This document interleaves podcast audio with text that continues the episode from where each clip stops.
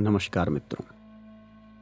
सनातन परंपरा में चौथा और अंतिम आश्रम है सन्यास आश्रम।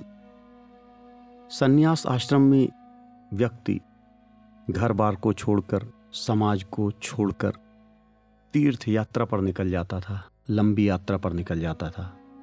उसका समाज से संबंध विच्छेद हो जाता था।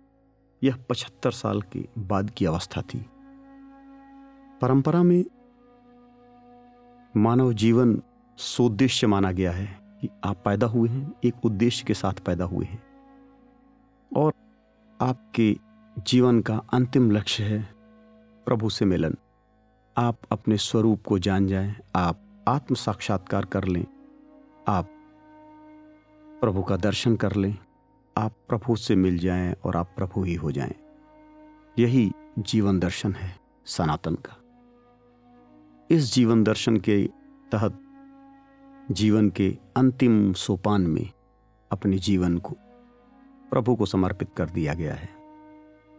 बचपन में आपने ज्ञान प्राप्त किया, जवानी में आपने भोग किए, आपने परिवार बनाया पुत्र पौत्र पैदा किए, अपने उत्तरदायित्वों का निर्वाह किया, वान प्रस्थाश्रम में आपने अपने ज्ञान को नए बच्चों को दिया और अब आप परमार्थ के रास्ते पर चल दिए। एक ऐसे रास्ते पर चल दिए, जहाँ आपकी कोई ज़िम्मेदारी नहीं है। आप सभी जिम्मेदारियों से मुक्त हैं। आप सभी रिश्तों से, सभी नातों से मुक्त हो चुके हैं। न आपका कोई कर्तव्य है, न आपको कोई कुछ कह सकता। जहाँ सारे भेद समाप्त हो गए हैं, सन्यास लेने के बाद न कोई ब्राह्मण है, न कोई क्षत्रिय है, न कोई वैश्य है, न कोई शूद्र है। न कोई गोरा है, न कोई काला है, न कोई छोटा है, न कोई बड़ा है। सभी समान हैं, क्योंकि सभी एक ही राह पर हैं, प्रभु की राह पर। वही रही है, क्योंकि भगवान कृष्ण भगवत गीता में कहते हैं चतुर्वर्णम मया सृष्टम गुण कर्म विभागश, तस्य कर्तारपि माम विद्वय कर्तारम अव्ययम अर्थात जो आप ब्राह्मण, क्षत्रिय, वैश्य, शूद्र, ये चार वर्ण हैं, ये जन्म आधारित नहीं है, ये कर्म आधारित हैं, गुण कर्म विभाग सह ये गुण और कर्म को देखकर मैंने बनाए हुए हैं, जिस व्यक्ति को जो अच्छे लगें, वो वो कार्य चुन ले, और वह कार्य निष्काम भाव से करता जाए, और निष्काम भाव से वो काम करते हुए वह मोक्ष को प्राप्त हो सकता है। तो जो भी कार्य आप निष्काम भाव से करते हो, वो सारे कार्य एक बराबर हैं। न कोई काम बड़ा है, न कोई छोटा। और जो व्यक्ति सन्यास, जिस व्यक्ति ने ले लिया, सन्यास आश्रम में प्रवेश कर गया, उस व्यक्ति का इस तीन लोकों में कोई भी न तो कर्तव्य है, न अकर्तव्य है। वह स्वभाववश जीता हुआ, अपने जीवन को व्यतीत करता हुआ परमात्मा में विलीन हो जाता है। सन्यास आश्रम और सन्यास, ये दो चीज़ें हैं। सन्यास आश्रम तो पचहत्तर वर्ष के बाद प्रारंभ होता है, जिसकी सनातन परंपरा में कल्पना की गई थी, लेकिन सन्यासी व्यक्ति कभी भी हो सकता है। और सन्यासी के लिए न तो घर छोड़ना आवश्यक है, न ही जंगल में जाना ज़रूरी है। जिसने कर्म फलों का परित्याग कर दिया, जिसने वासनाओं का परित्याग कर दिया जो परमात्मा के आदेश पर जीवन जीने लगा, जिसने अपने सभी कर्मों के फल को परमात्मा के चरणों में अर्पित कर दिया, वही व्यक्ति सन्यासी है। जो व्यक्ति अपने वासनाओं के अनुसार कर्म करता है, चाहे वो जंगल में रहे, चाहे वो नगर में रहे, वह सन्यासी नहीं है।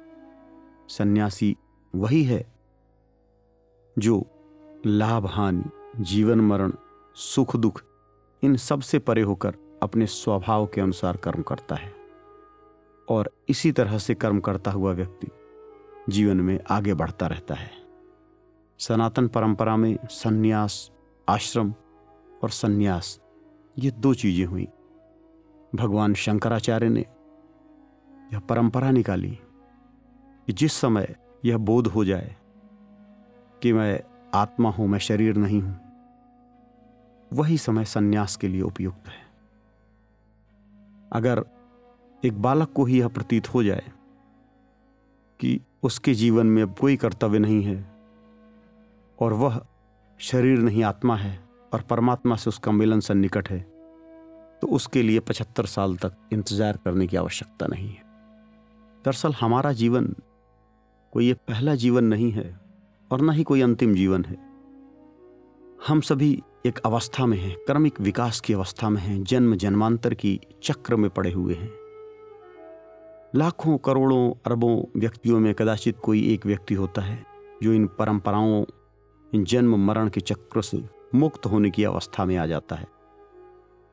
भगवान महावीर कहते हैं कि जैसे हम किसी चक्र को, जो एक खूंटी से बंधा हुआ है, उसको तेज़ी से घुमाकर छोड़ दें तो हमारे छोड़ने के बाद भी वो काफ़ी देर तक घूमता रहता है। धीरे धीरे वह रुक जाता है। उसी तरह से जो भी हमने ऐच्छिक कर्म किए हैं, उन कर्मों के परिणाम हमें प्राप्त होते हैं। कुछ पिछले जन्म में प्राप्त होते हैं, कुछ इस जन्म में प्राप्त होते हैं। तो भगवान शंकराचार्य जैसे जो व्यक्ति हैं, जिनके पिछले जन्म के कुछ कर्म बचे हुए होते हैं, जिनका भोग उन्हें करना होता है, उसके लिए वह जन्म लेते हैं।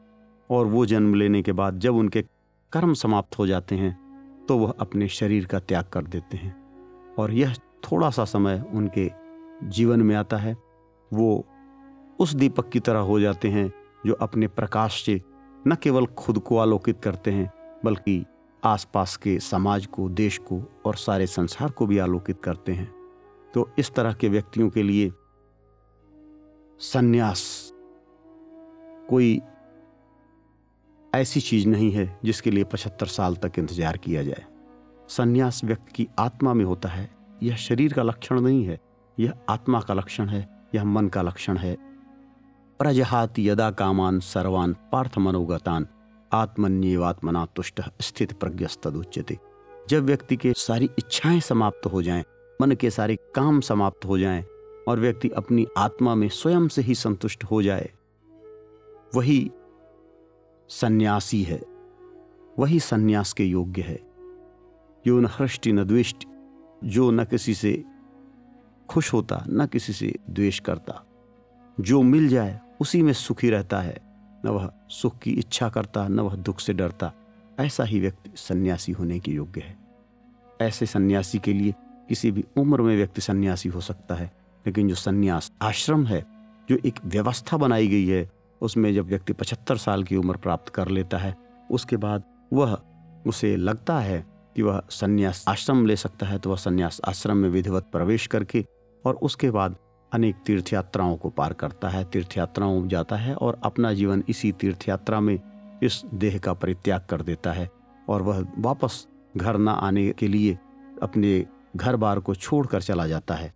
यही सन्यास है और यह सन्यास अगले जीवन की तैयारी है। इस जिस तरह से व्यक्ति पुराने कपड़ों को छोड़कर नया कपड़ा धारण करता है, उसी तरह से जीवात्मा इस शरीर को छोड़कर नया शरीर धारण करती है और जो सन्यास आश्रम है, वह उसी अगले शरीर की तैयारी है। पुराने जीर्ण शरीर को छोड़कर अगले शरीर की तैयारी, अगले जीवन की तैयारी करने का नाम संन्यास आश्रम है। हरिओम तत्सत।